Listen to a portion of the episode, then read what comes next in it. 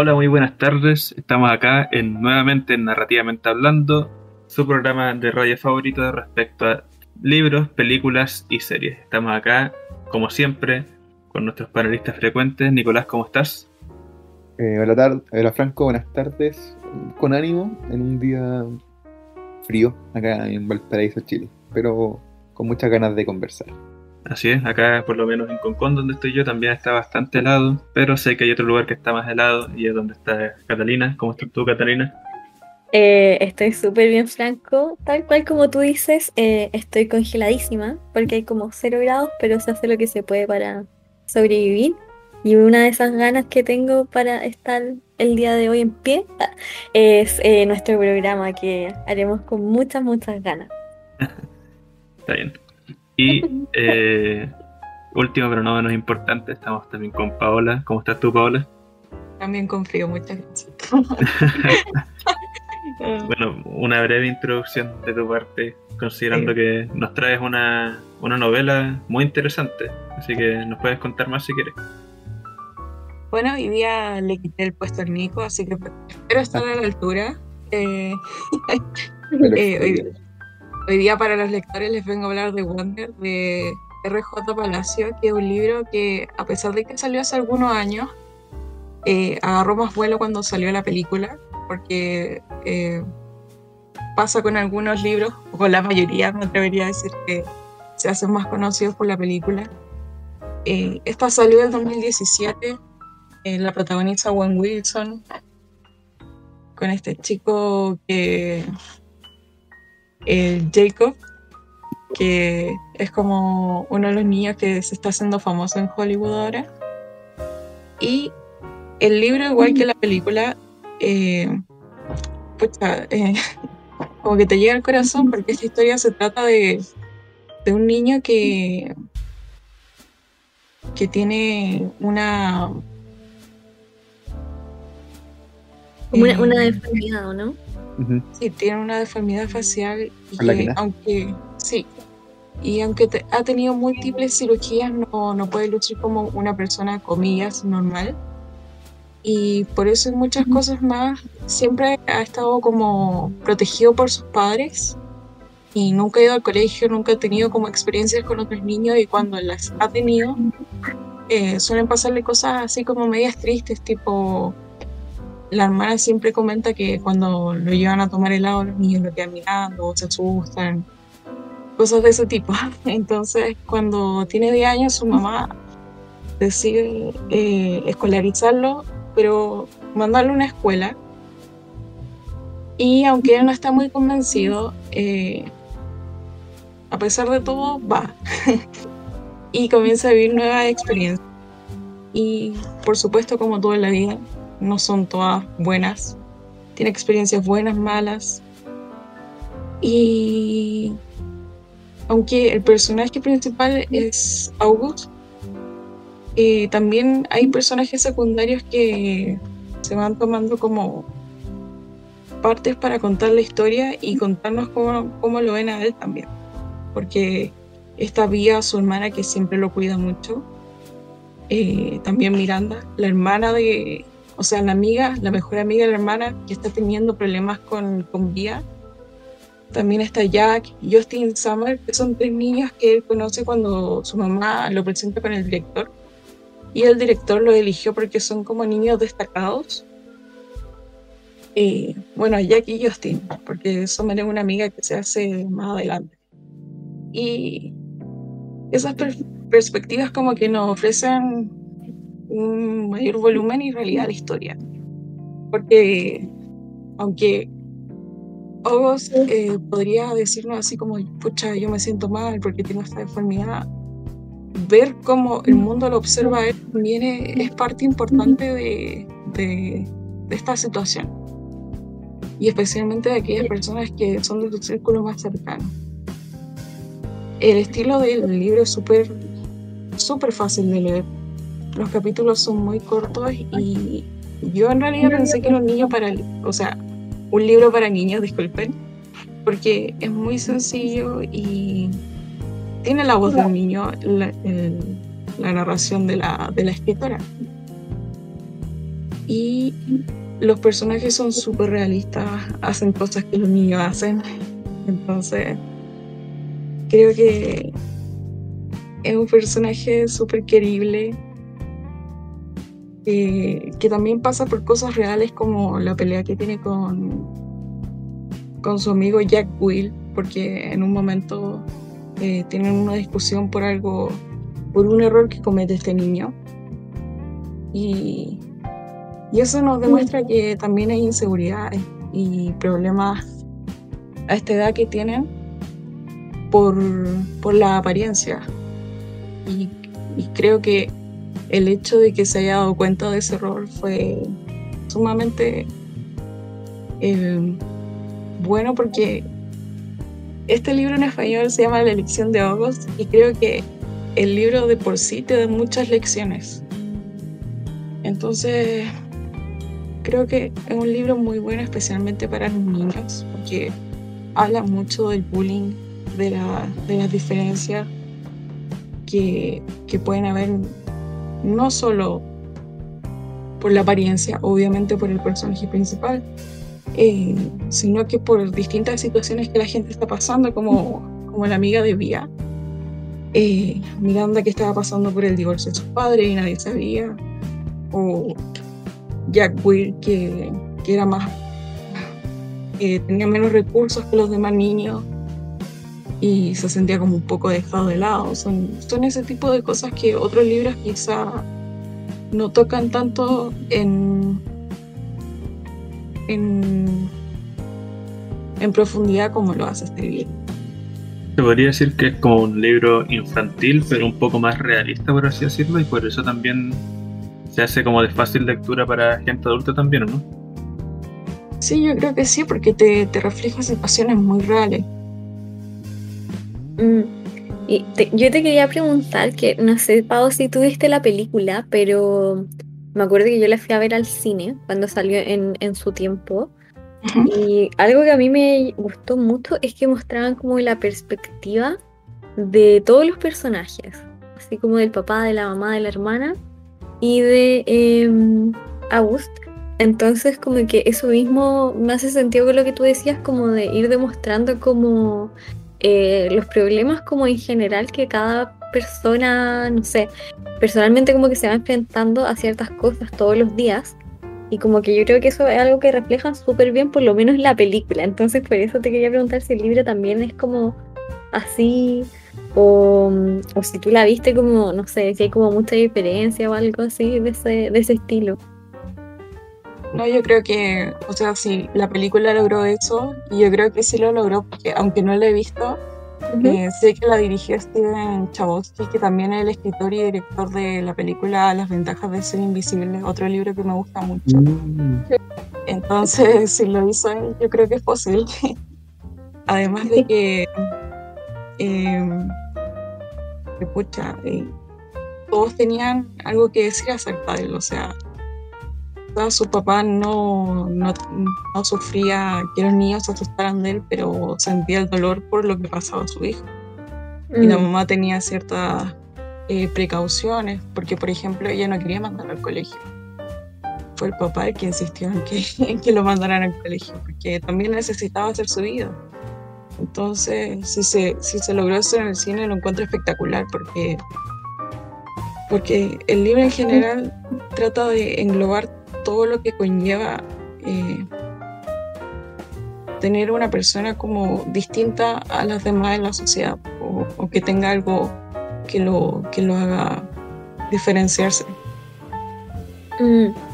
Sí, de hecho, em, no sé, yo me vi la película solamente, pero el papel que hace la mamá, que lo hace la, la Julia Roberts, y el papá de Mm. Owen Wilson, eh, yo creo que como que a través de la pantalla logran demostrar eh, súper bien en el fondo como eh, cualquier pareja así de padres que tienen como un hijo distinto, em, están como un poco temerosos de mandarlo como al mundo real y yo creo que igual se encargan como bien de mostrar eso, que en el fondo no todo siempre es como color de rosa y que no todos los niños van a ser como súper eh, inclusivos, a lo mejor como con este niño nuevo que llega al colegio, que es distinto, que usa como un gorro de astronauta, pero que aún así, pese como la adversidad, va a encontrar como un buen grupo de amistad y de personas que lo, lo tengan a su lado.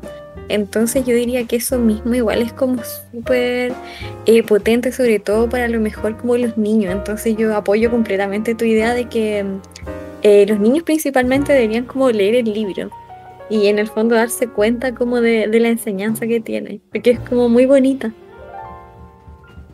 Sí, o sea, definitivamente, especialmente a- a- ahora que el bullying ha aumentado tanto en la escuela Ujú. y que el ciberbullying cada vez se hace más común, eh, creo que es un mensaje súper importante para la gente en general. Eh, ver este tipo de, de películas, porque a él le hacían bullying por su diferencia, pero ahora la gente encuentra cualquier cosa, Claro. eh, cualquier cosa para hacerle bullying a otras personas. Entonces, Un- el personaje que yo destaco es la hermana de, de Aggie, que se llama Olivia, y la actriz se llama Isabel Davidovich. Y es porque, o sea, lo destaco porque ella eh, desde, desde niña fue como dejada de lado, eh, de- o sea, desde que nace su hermano. Claro. Ella, al menos en la película dice que parte de su adolescencia la pasó en hospitales y en, y en sala de espera de, de estos mismos. Y, pero ella siempre igual, de, de todas maneras, estuvo eh, al lado de su hermano, como que nunca sintió celos o alguna especie de odio hacia él por, porque le, le quitó la atención, sino que siempre fue comprensiva con, con, la, con la vida que, que tenía su hermano. Sí, no, y eso en el libro también se replica, así que creo que es una buena adaptación.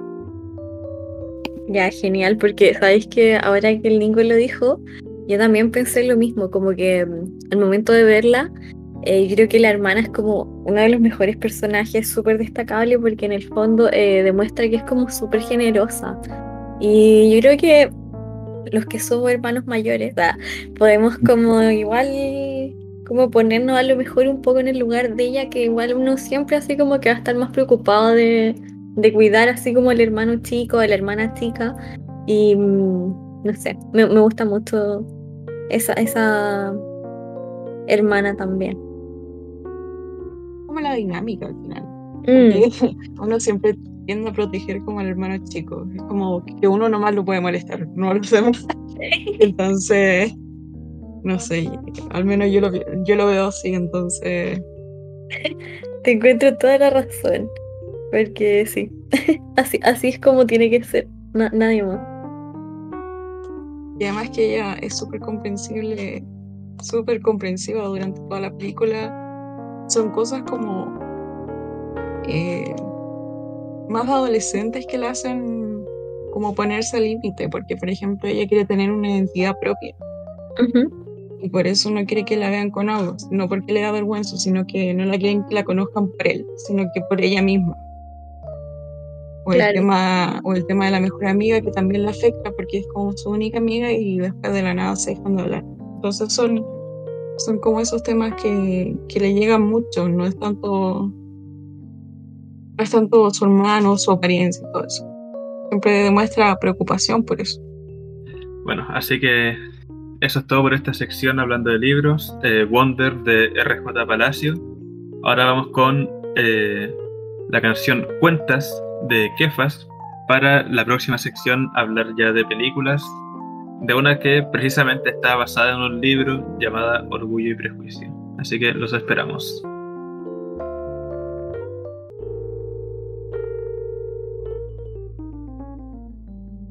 Estamos nuevamente de vuelta en Narrativamente Hablando. Escuchábamos cuentas de Kefas y estamos acá en nuestra sección de películas para hablar de una película icónica desde mi punto de vista, la cual es Orgullo y Prejuicio. Em, bueno, Orgullo y Prejuicio eh, tiene muchas adaptaciones, como eh, muchos fans sabemos, pero de la película que vamos a hablar el día de hoy es de la adaptación del 2005, donde los protagonistas son la, la Keira Knightley y el Matthew McFadden. Y bueno, eh, para los que no han visto Orgullo y Prejuicio, yo diría que la historia, así como a grandes rasgos, se basa como de una familia eh, normal, como clase media baja, que tiene muchas hermanas, son cinco, Eh, las más relevantes son la Elizabeth Bennet, la Jane, y las demás como que no importan mucho, son niñas pesadas. y eh, llegan como eh, personas muy millonarias al pueblo donde viven, entonces ellas, eh, eh, en la época donde está ambientada, tienen que encontrar así como marido para que las mantenga y tengan un, mejor pasar en la vida, y llegan como unos eh, zorrones, por decirlo así, como gallos millonarios, guapos, a buscar pareja. Entonces, eh, la Jane, la hermana mayor de la Lizzie, eh, conoce a, uno de ellos que se llama Mr. Bingley y se eh, enamoran al instante en el primer baile y después la Lizzie queda como hablando con su amiga y ve que llega un hombre alto, misterioso, un poco pesado, que se llama Mr. Darcy. Y Mr. Darcy es un saco de plomo, eh, no habla nada, eh, ignora como todas las personas que están alrededor de él y no encuentra nada mejor que decir que Lizzie, la protagonista, eh, es como eh, un poco fea, como que no, no la tienta para nada. Entonces, eh, desde ahí como que van un poco como eh, contando como su historia, las interacciones que tienen todos los personajes. No sé, muestran así como claramente el orgullo, el prejuicio que uno tiene como eh, a personas nuevas o que no conoce tan bien y que muchas veces como que uno se sorprende con esto. Yo personalmente es como una de mis historias y películas favoritas de la vida. Yo creo que la he visto así como 10.000 veces. Entonces, no sé, me encanta. Así que no sé qué opinan los demás, pero es increíble. Mr. Darcy le quiero decir, y cito, apenas tolerable a Lizzie para Así bailar. Así que, y ella se ofendió bastante. Pero era la primera vez que se conocían. sí, no, sí es cierto. eh, era para ofenderse el tema, pero eh, como tú decías, eh, hay mucho orgullo en esta película y bastantes prejuicios. Eh, Ese no era su nombre. Eh, sí, no, porque Lizzie eh, tiene mucho prejuicio respecto a Darcy por, por lo que él implica con su fortuna, porque él tiene una gran fortuna que heredó de su padre. Y también por lo que le comenta este tipo de la Armada, que siempre se me olvida el nombre, porque en realidad... Ah, el, el militar. Sí, era Sí. Eh, siempre se me olvida su nombre. Wickham, Mr. Wickham. Me- el señor Wickham, porque me da tanta rabia, porque eh, habla tan mal de Darcy eh, y después hace lo que hace. Entonces, es que estoy tratando de decirlo sin explicarlo, pero yo les podría dar un, un rant de 10 minutos hablando mal de Mr. Wickham. Entonces, eh, pero, ¿saben? Lo que me gusta es que incluso si esta novela fue escrita en los años 800, Ujú. o sea, en el 1823, creo que salió esta novela, igual refleja cosas de nuestra sociedad actual, porque obviamente la mujer está más empoderada y tiene más, tiene la oportunidad de trabajar y ser común igual con el hombre, pero, pero uno tiende a jugar demasiado.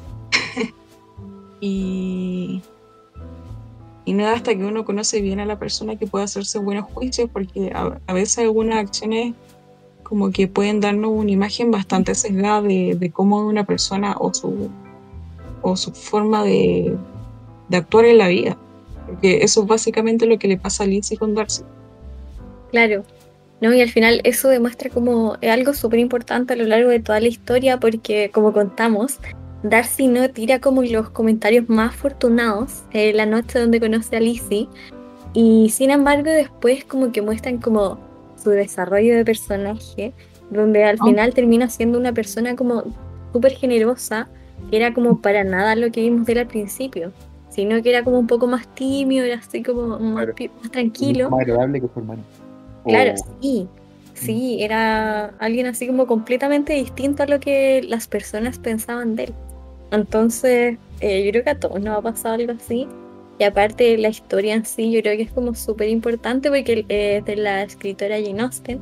como dijo la. Pau, salió en el año 1800 y escribir como de estos temas siendo mujer en esos años, igual era algo así como, eh, no sé, super power, siento yo.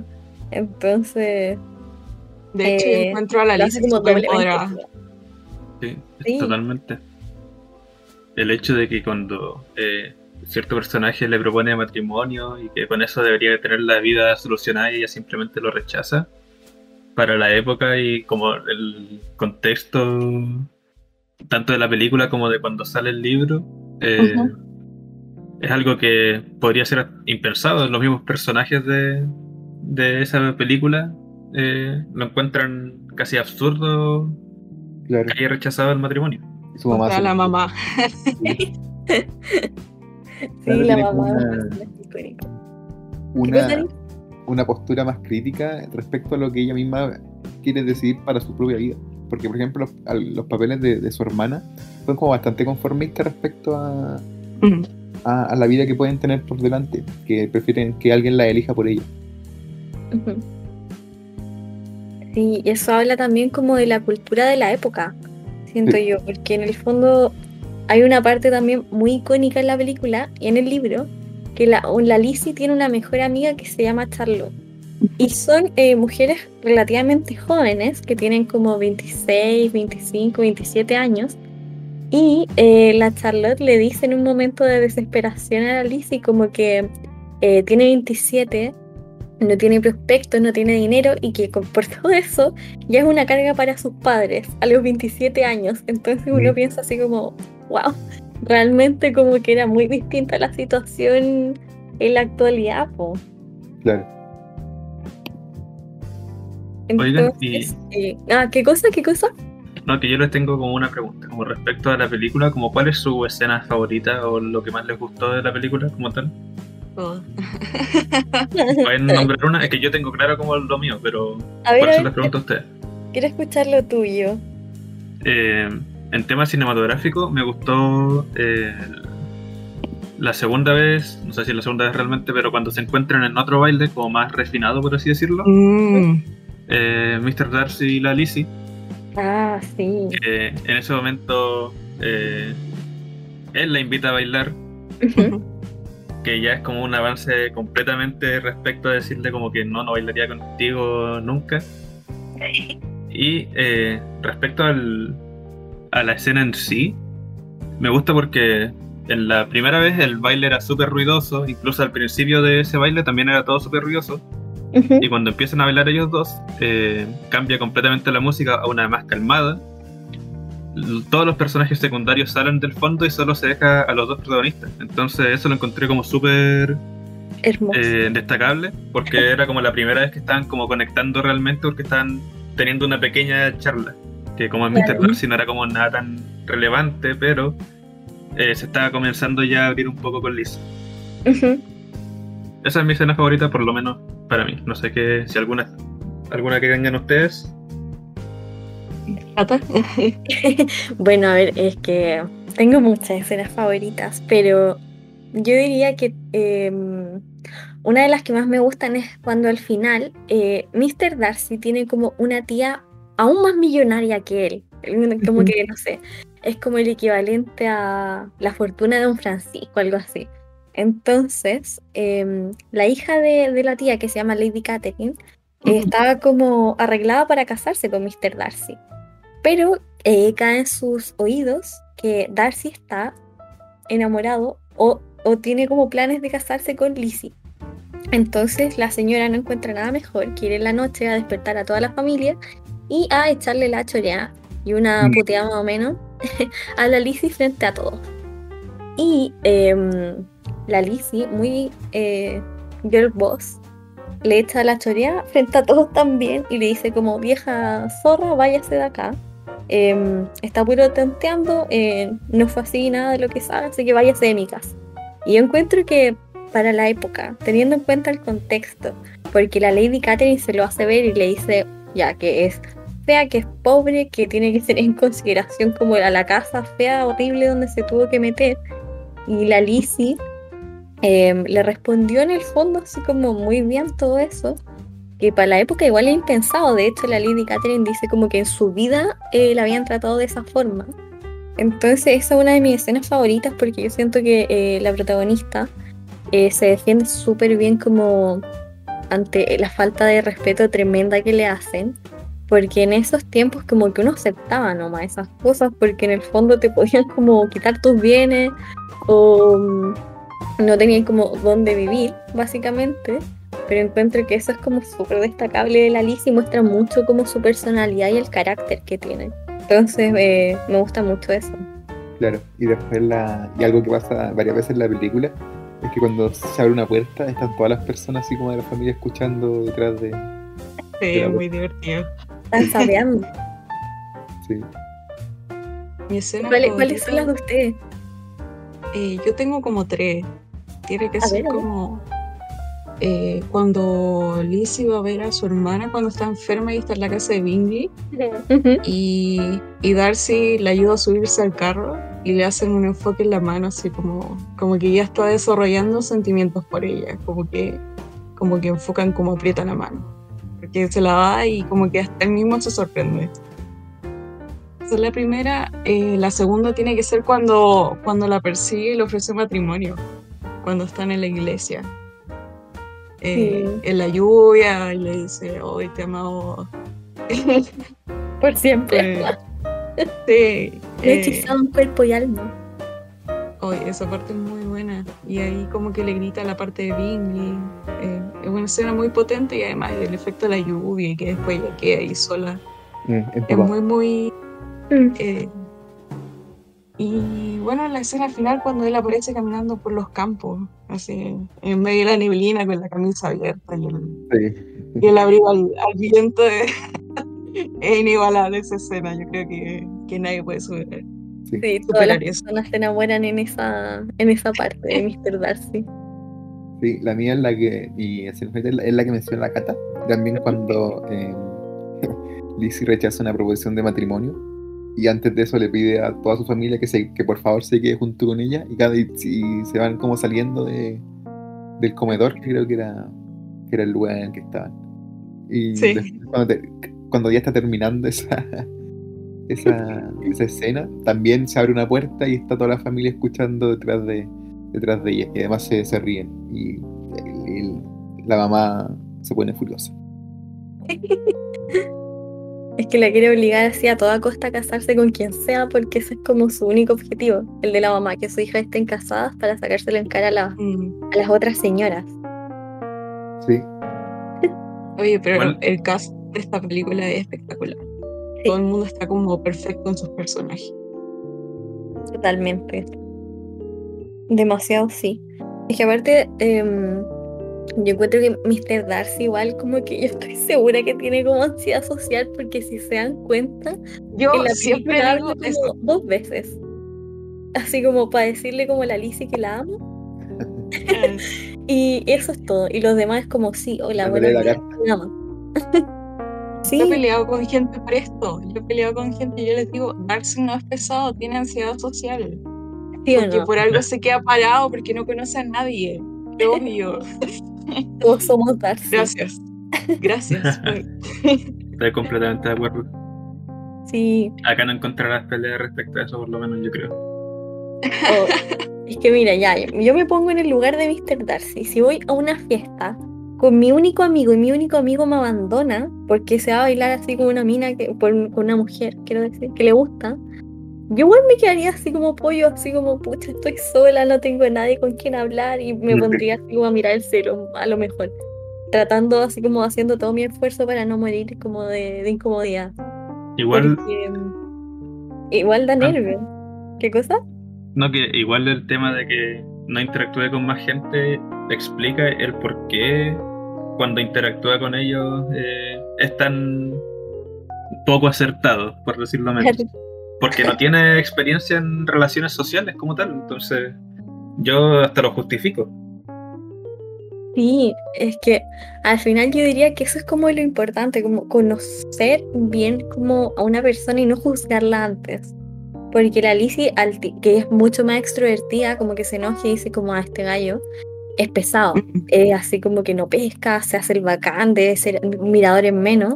Cuando al contrario Mr. Darcy no sabía qué decir y yo creo que su mente estaba así como error, un 400 de error. Como no sabía qué hacer realmente. Totalmente. Pero bueno. Otra cosa que quiero comentar respecto a esto es que me da mucha pena el, el Collins. Siento que se burlan demasiado de él. Aparte, el- los ¿Qué planos Collins? que usan. El Collins se llama, ¿no? Por favor. Sí, Sí, pero es es para burlarse, po. Por eso.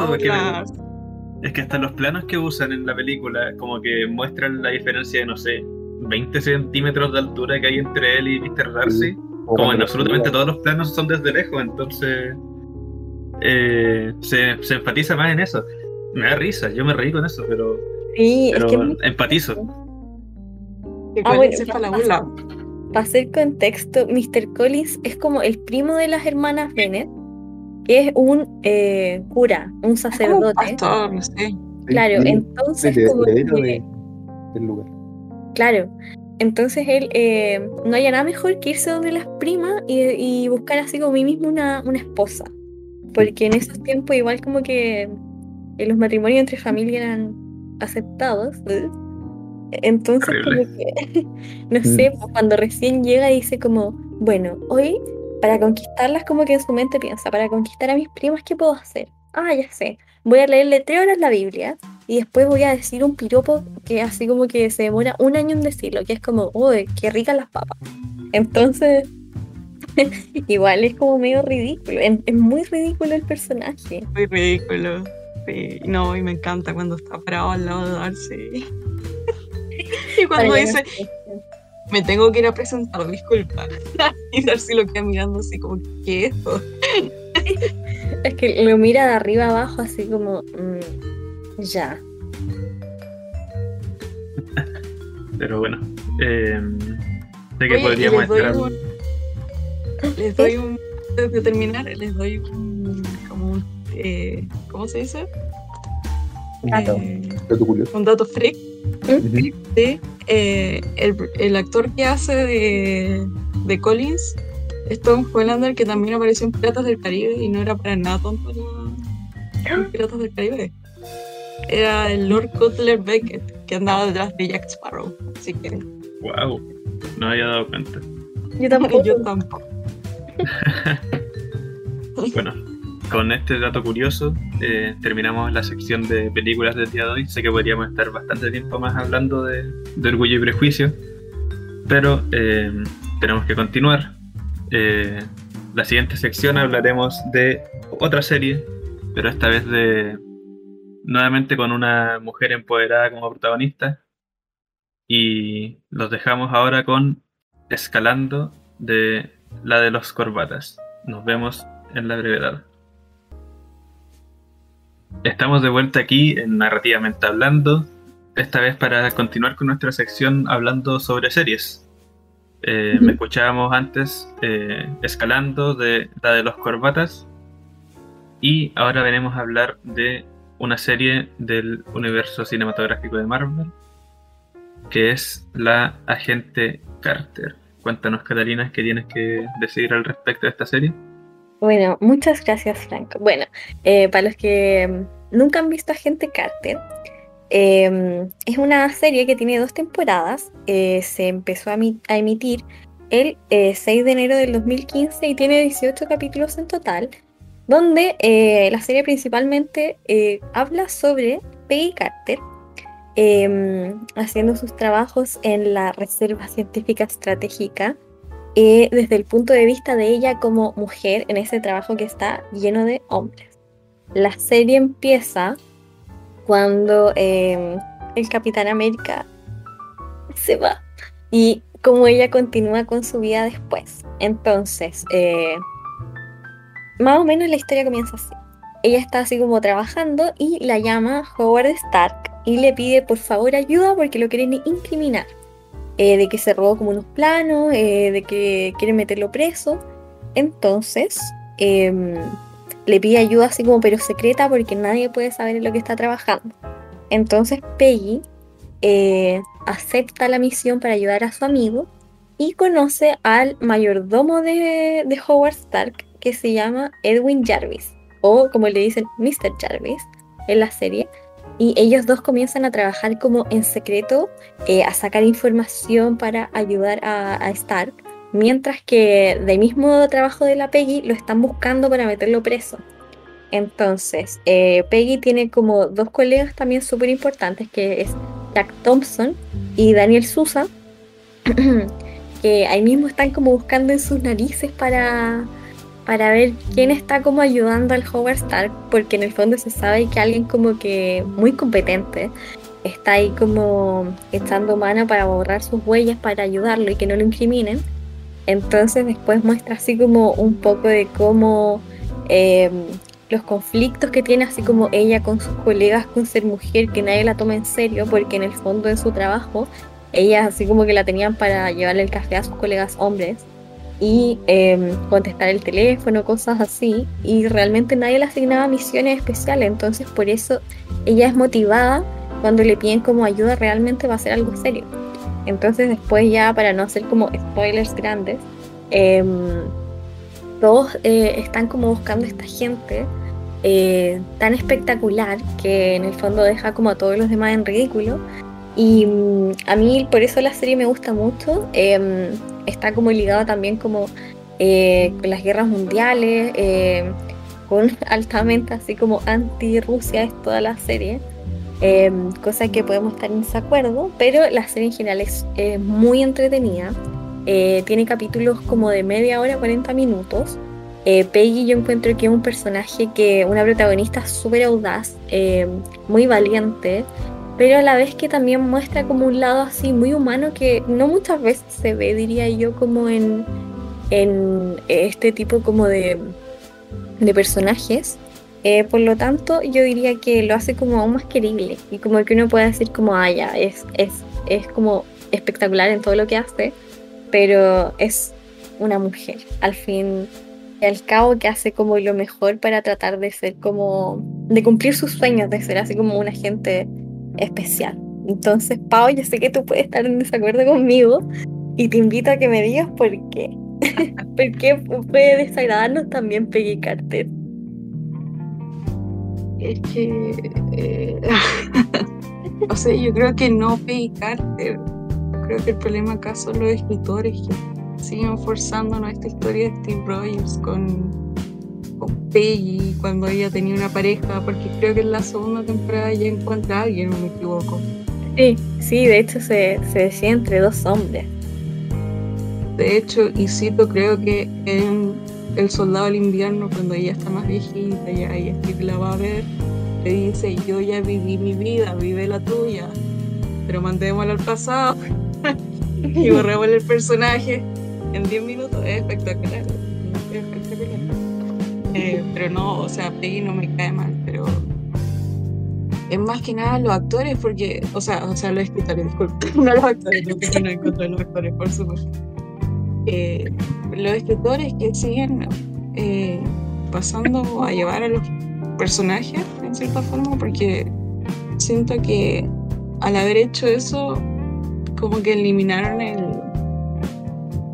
el, el arc que tuvo Steve Rogers durante todas las películas porque, o sea, primero vimos un hombre fuera de tiempo, después se fue acomodando y después peleó por su mejor amigo cuando por fin lo recuperó. Me estaban diciendo que lo va a dejar solo en el futuro, dejando, o sea, y lo va a dejar igual de, de triste y solitario como él se sentía, como que no me hace sentido eso. Mm. Y después eh, borrarle a ella todos sus logros por, por dejarla con Capitán América. Porque al final la redujeron a eso, a, un interés amoroso.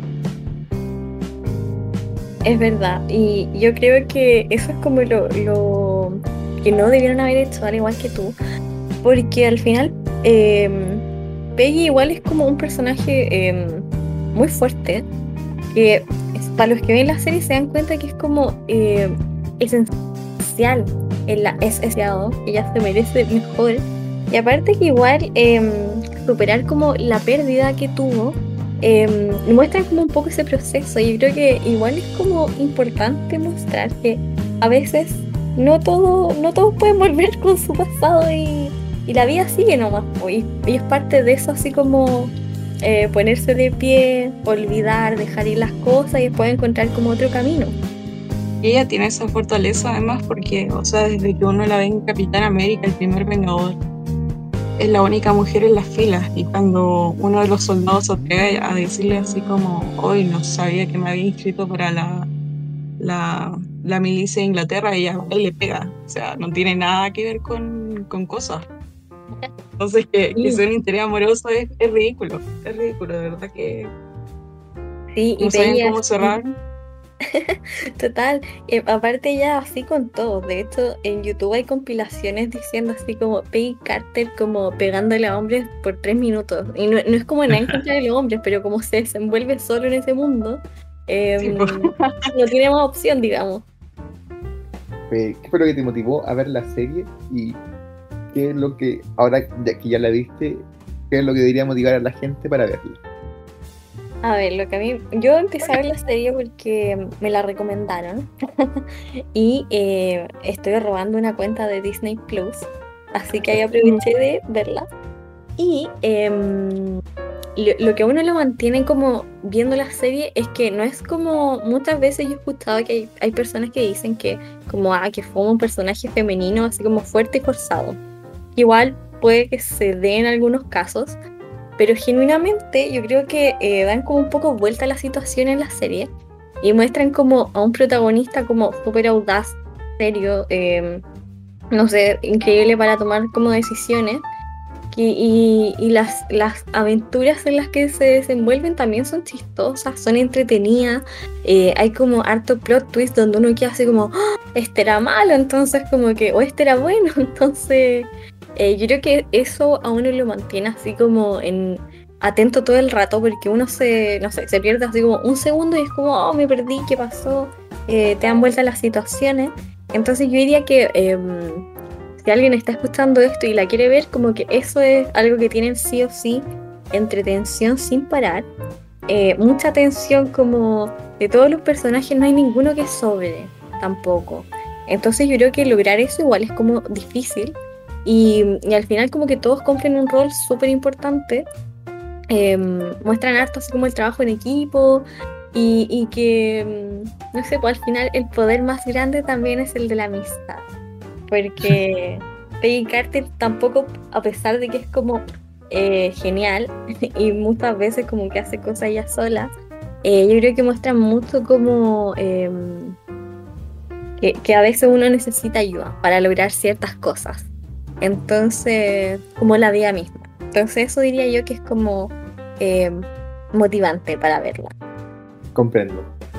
Yo creo que también es interesante porque se conoce como el comienzo de algunas cosas, porque por ejemplo, eh, Peggy fue la creadora, Peggy Howard Stark son como los creadores de Shield. También puedes ver al papá de Tony Stark y también conoces a Jarvis, que es la voz detrás del, del ayudante de, de inteligencia artificial de Tony después, porque al final Jarvis como que vio a Tony, entonces él lo convirtió en su voz de, de, la inteligencia artificial de su computador. Sí, y aparte como que, em, bueno, está ambientada así como en los años 40 también. Entonces como eh, ver un poco de la vida en ese ámbito, em, yo creo que es súper llamativo como el, el rol de las mujeres, porque en un momento Peggy eh, va a vivir como una residencia femenina, ¿cachai? Donde hay solo mujeres, solo admiten mujeres. No sé, por ellas no pueden tener como visitas de hombres, todas las niñas tienen que ser así como mujeres de bien, onda, ojalá casarse, las que trabajan como que son un poco mal vistas. Y los trabajos que hay son como en general así como telefonista, secretaria, que es como lo más común, entre comillas, para la- las chicas de esa época. Entonces Peggy aparte em, como que rompe un poco ese esquema, em, no sé, pues estando en el trabajo en el que está, eh, luchando, a veces como que se agarra a- a unos buenos combos con otras personas, entonces como que em, darte cuenta de eso, conocer un poco más la historia como antes de, eh, también es muy interesante, como decía la Pau, entonces como que Eh, yo siento que si a alguien le gusta así como el MCU, em, realmente es una muy buena serie para ver. Yo diría que de las mejores. Y bueno, Cata, si quieres seguir viendo cosas de Peggy Carter, también salió el primer capítulo de What If, eh, donde ella es Capitana Carter. Eh, así que ahí hay más contenido para, para seguir viéndola en acción, que parece que Marvel no tiene nada planeado con ella por ahora. Lo haré, lo haré sin duda, porque de verdad em, yo creo que cualquier persona que vea realmente a gente Carter como que va a se va a enamorar un poco de ella y va a decir como, ya, esta, esta mujer es genial. Entonces también voy a seguir tu consejo. Bueno, entonces eh, nos dejamos a todos y todas invitadas a ver esta serie Agente Carter y el capítulo de What If de en el que precisamente está inspirado también este personaje. Ahora tenemos que cerrar este programa. Oh, y recuerden, somos narrativamente hablando, nos pueden nos escuchan en Radio Solsticio, síganlos en Instagram, también pueden seguir nuestra cuenta en Instagram que también es arroba narrativamente hablando. Ahora los dejamos con Frojan Huir y después de eso, como siempre, las personas de Aquelarre. Así que nos escuchamos el próximo viernes a la misma hora por Radio Solsticios. Adiós. chao.